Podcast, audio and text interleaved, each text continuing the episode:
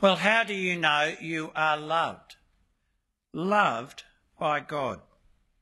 Uh, some, I guess, would say, well, I know I'm loved because I've got such a good life, health, material blessings, a protected family. Uh, perhaps others would say, I know I'm loved because I've got this sense of inner peace. I even have a feeling of intimacy with God. So, what do you say? I know I am loved by God because few would give the surprising answer the author of Hebrews gives to those he is encouraging to persevere in the race of faith. You know, he says, you are loved by God because you are being disciplined by him. Have you forgotten the exhortation that addresses you as sons? My son, do not regard lightly the discipline of the Lord, nor be weary when reproved by him. For the Lord disciplines the one he loves, and chastises every son whom he received. You know you are loved by God because you are being disciplined by him. As we saw last week, the author has called on believers to run with endurance, with determination, the course, short or long, that God has set before us. That is, the course of faith in Jesus that will bring us to what God has promised his people the New Jerusalem, the city whose builder and maker is God himself, where we live in the presence of God. And in verses 2 to 17 of chapter 12, he's told us how we can run this race to the end, how we can keep going until the finish line, how we can sustain our determination to finish and not grow weary and drop out, not give up. As we saw last week, he told us we can keep running well to the end by firstly fixing our eyes on Jesus, whom he calls the author, the founder, and the perfecter of our faith, the one who brings our faith to God's appointed goal. Today we'll see that we can keep running well by, secondly, remembering that in being called to endure, we are being treated as sons.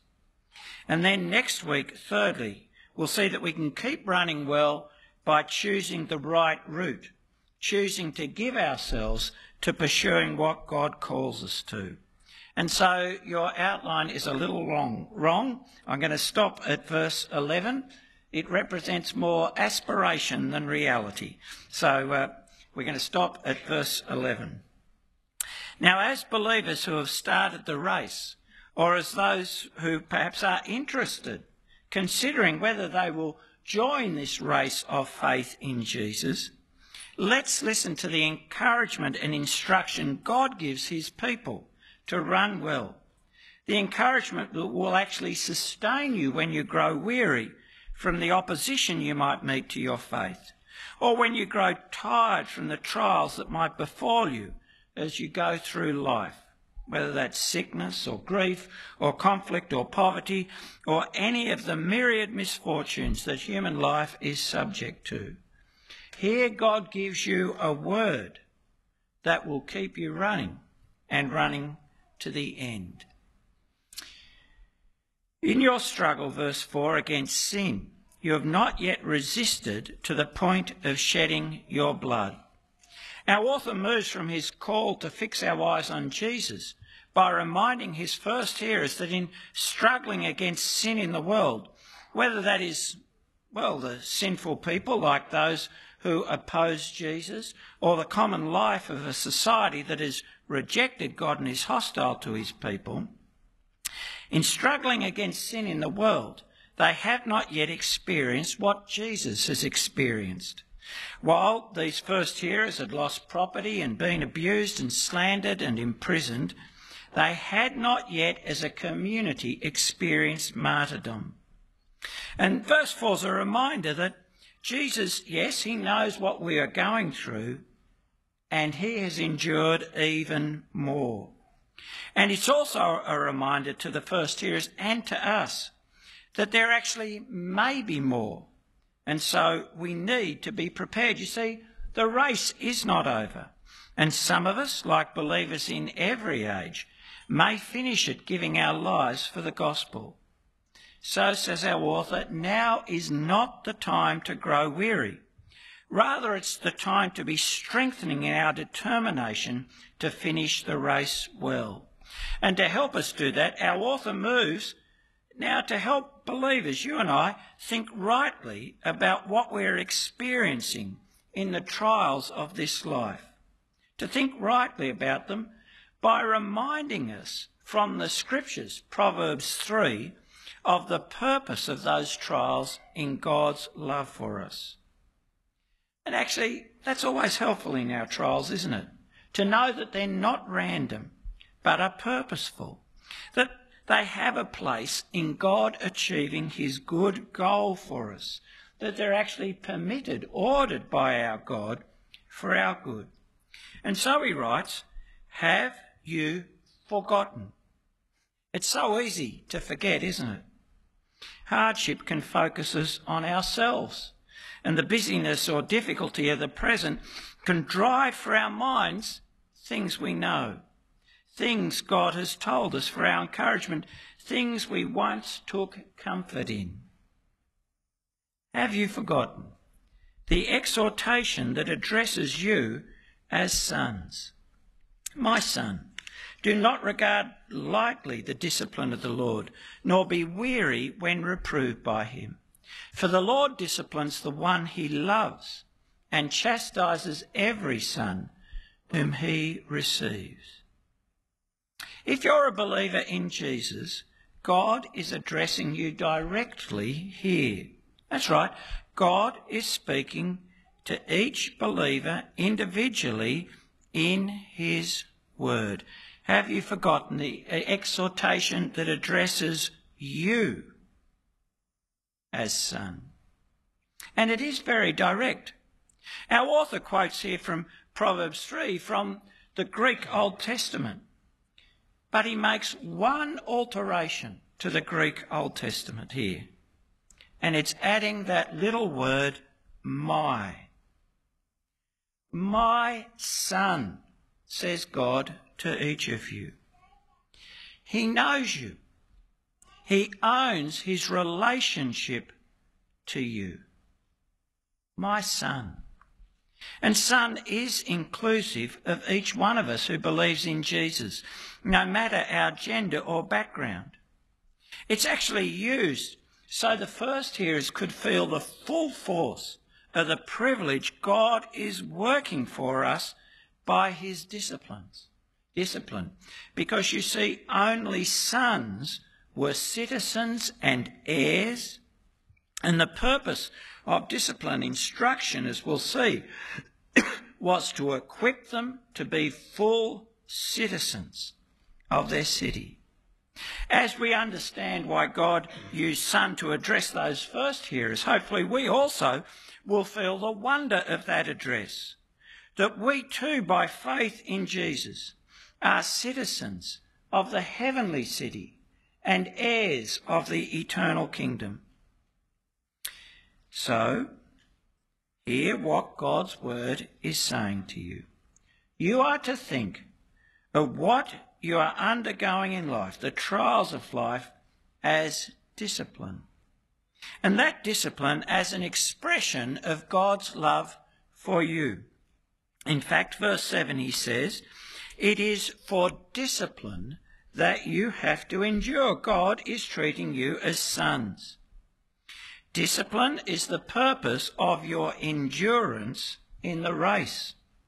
It is the good God is working for you in your perseverance in the race of faith. Why is it a good? Well, because discipline is a sign of God's love, because discipline is the means by which God equips you for the future that he has promised you. But discipline's not a popular term in our society, one easily misunderstood. For example, in our culture, we don't always associate discipline with love. In fact, often when we think of discipline, you know, we think of punishment, that smack, that being sent to the room. And we associate it often with harshness. we don't think as we should of the training of a child by practice and correction so that they become responsible adults. In fact, in our society, there are foolish people who think that discipline is the opposite of love and that the loving thing to do for a child is to allow them free and unrestrained expression of all their desires and of their will. Uh, if you've encountered a child like that, you know how foolish it actually is, right? But, but what the first hearers were hearing when they heard the word discipline was something else. The word discipline is the word translate uh, is is uh, is paideia in Greek, and that meant a whole lot more to them than punishment. You see, paideia embraces the ideas of instruction and training and firm guidance in attaining the skills of life. And yes, it also had nuances of reproof, correction, and punishment.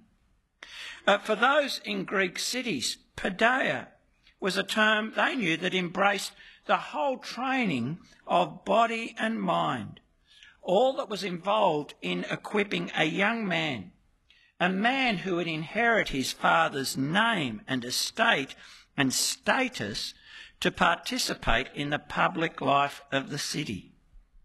Paideia was for sons. Uh, it was they who, in a sense, had that investment. And it was all that was involved in equipping the son to participate as a full citizen, which only legitimate sons could do. And so, citizenship was an important privilege and responsibility on which the well-being of the whole community depended. There was a determination in this training of sons, a toughness to make sure it achieved its goal in their life. Error would be forcefully corrected. Training would continue until the task was mastered. So, this word discipline was an idea that the writer's contemporaries easily grasped as he highlights in these verses the relevant features of discipline. And they think mainly of training, instruction, correction. And that kind of instructive training discipline is also an idea with an Old Testament heritage, even before Proverbs 3. You see, as we see in Exodus and Deuteronomy, God had called his covenant people his son. And he called his dealings with Israel over the 40 years of the wilderness wanderings his discipline of them. This is Moses speaking to them on the edge of the promised land. He humbled you and let you hunger and fed you with manna, which you did not know, nor did your fathers know, that he might make you know that man does not live by bread alone, but man lives by every word that comes from the mouth of the Lord. Your clothing did not wear out on you, and your foot did not swell these forty years.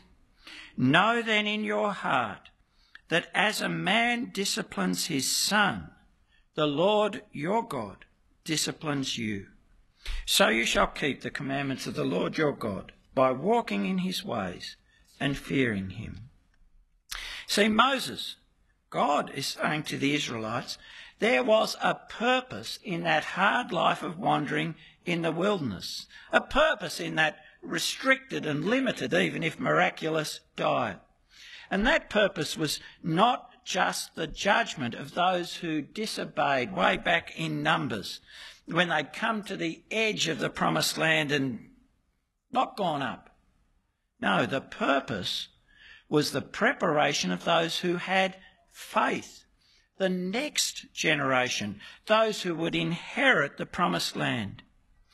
God's saying every circumstance of their life for those 40 years, where they went, what they ate, was actually teaching them what they would need to live as God's people, in God's presence, in God's place. And what did they need to live as God's people? Dependence on the Word of God, that you might know that man does not live on bread alone, but by every word that comes forth from the mouth of God. What they had to learn, what they had to be trained for, was to rely on that word, to rely on the trustworthy, the trustworthiness of the God who spoke it. That is, they had to become children of God, not children of Adam. You see, what did Adam do when he received the word? Oh, you mustn't eat it. Mustn't eat that fruit. On the day that you eat it, you will surely die. What did Adam do? The devil said, You will not die. He believed the lie. Oh, this generation that God was going to bring into the promised land had to learn to have the attitude that was the very opposite of their parents, of those our author of Hebrews is actually mentioned in chapter 3. You remember that, that generation who hardened their heart to God's word and of whom God said they would never enter his rest. By his discipline, his training, correction, instruction of them in the wilderness wandering, God was preparing that generation for the occupation of their inheritance by equipping them with the one quality every son of God must have that Jesus showed in the wilderness, equipping them with the one quality they needed faith in his word. And now, here in Hebrews 3, God says to you, if you're a believer in Jesus, that's right, He addresses each one of us as my son. He says what is happening to you is purposeful, and it comes from and is governed by love, which seeks to fulfill that good purpose for you, to bring you to your inheritance in Christ by making you like the Son, Jesus teaching you to rely on the Word of God.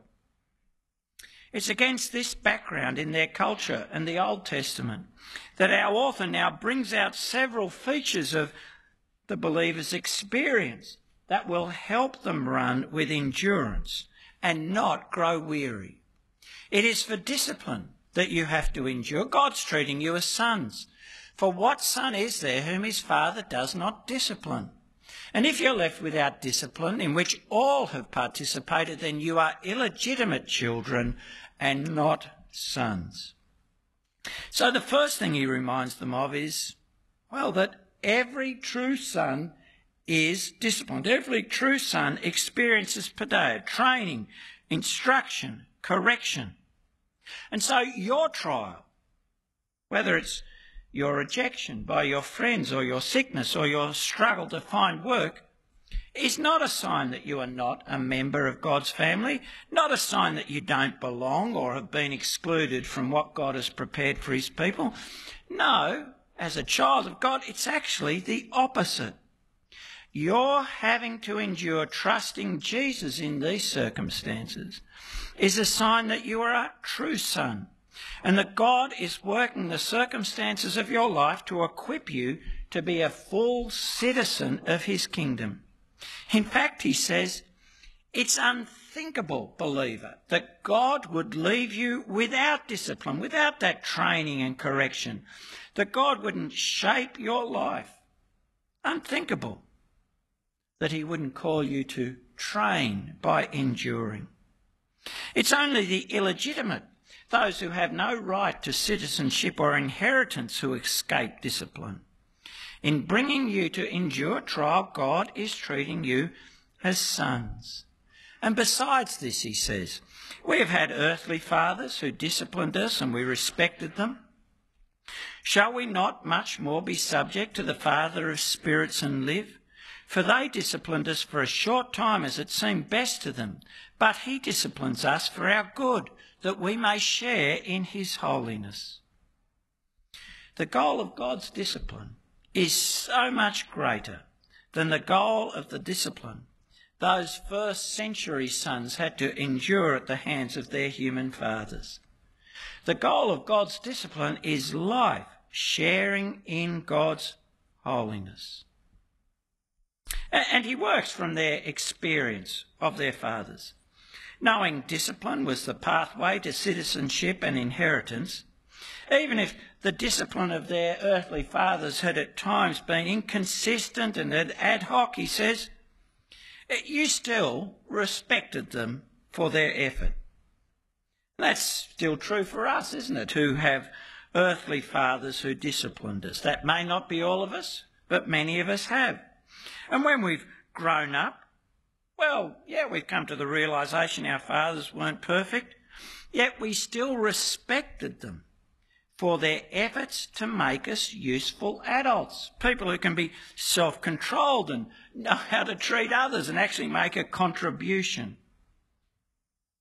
In fact, as adults, we know we're a whole lot better off because of that imperfect discipline of imperfect fathers than we would have been if we'd been just left to ourselves.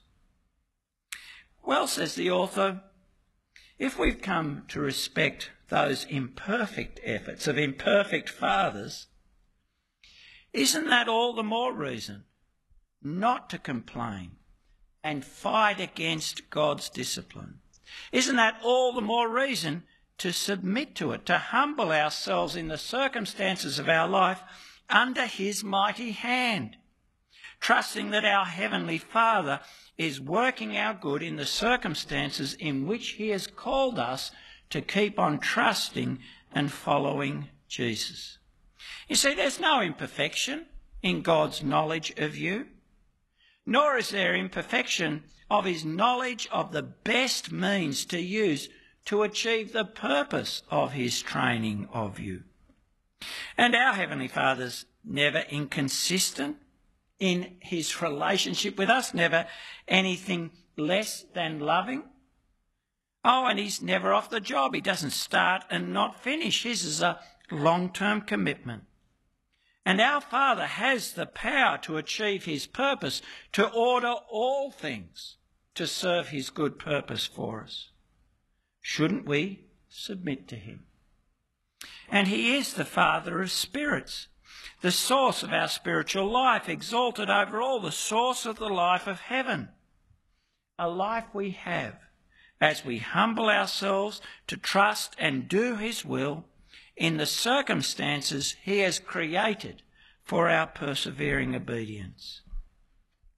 And it is a great good He is working in our training, that we may share His holiness. He's equipping us through this discipline and instruction to live with Him, to live in His presence, by conforming us to the character of His Son through what we undergo. That's right. The Son, Jesus, who we saw in Hebrews 5, learnt obedience through suffering and so was equipped to be the Son who saves. And the obedience he learned through suffering was the obedience where you keep on doing what God has said just because He has said it. The obedience that knows that man does not live by bread alone, but by every word that proceeds from the mouth of God. That it's God's word. When all our circumstances speak against it, that it is God's word that is the path of life and blessing. And so God's word is saying, in your trial, as you persevere with faith in the Son Jesus, looking to him, remember God is equipping you to share in the life of the true Son. The Son who is now in the presence of the Father, the Son who is the heir of all things. You see, your Heavenly Father does have a greatest, greater purpose for you, a good you can scarcely imagine. You might be content with being accepted by all now, living in peace now, being able to just get on with your own business, being well now. And they are all good things. But God has a greater purpose for you, that you share in His holiness that you live with Him forever. And you need to trust Him that He knows best how to realize that purpose for you. Oh, yes, for the moment, All discipline seems painful rather than pleasant, but later it yields the peaceful fruit of righteousness for those who have been trained by it. God knows that this equipping, this training can be tough in the present, even though it comes from God's love for us. He knows that it's often grievous, not joyful. And that's true, isn't it? Discipline can be tough. Training, painful. Think of the hours of training an athlete does, the hours away from family, the injuries they experience along the way. They're not much fun in themselves. But they persevere because the prize is worth it and they know their training will help them attain the prize. Oh, and discipline, training, it can be tough for us as followers of Jesus.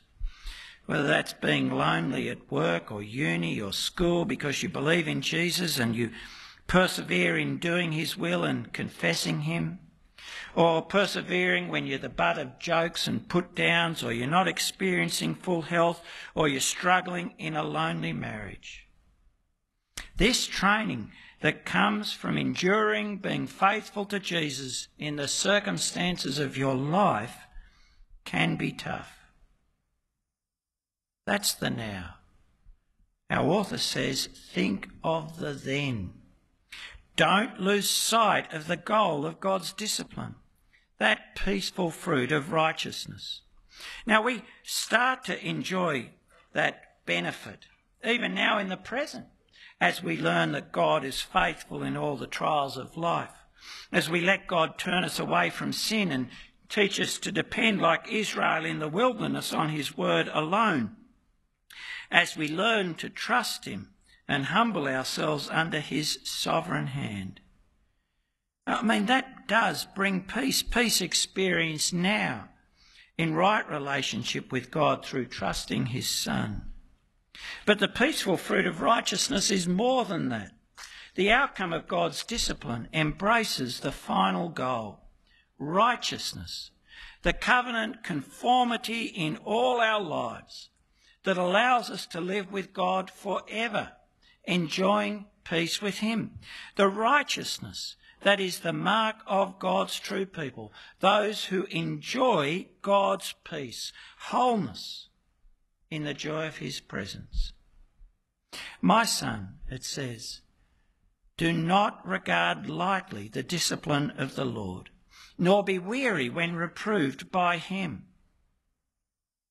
You know, that's an invitation to reflect on God's dealings with you to reflect on the purpose for which He has ordered the circumstances of your life, to recognize His great goal in them, to bring you to the inheritance of His Son. It's an invitation to reflect and to know in the circumstances of your life your Father's love. Is that the way you think about your life, your trials?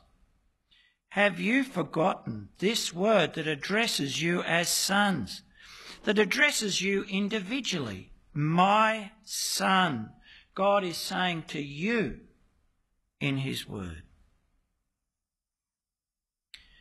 But you'll only engage in that reflection. You'll only know the comfort of it if you actually know you are God's child, if you are convinced that in all things he is treating you with love.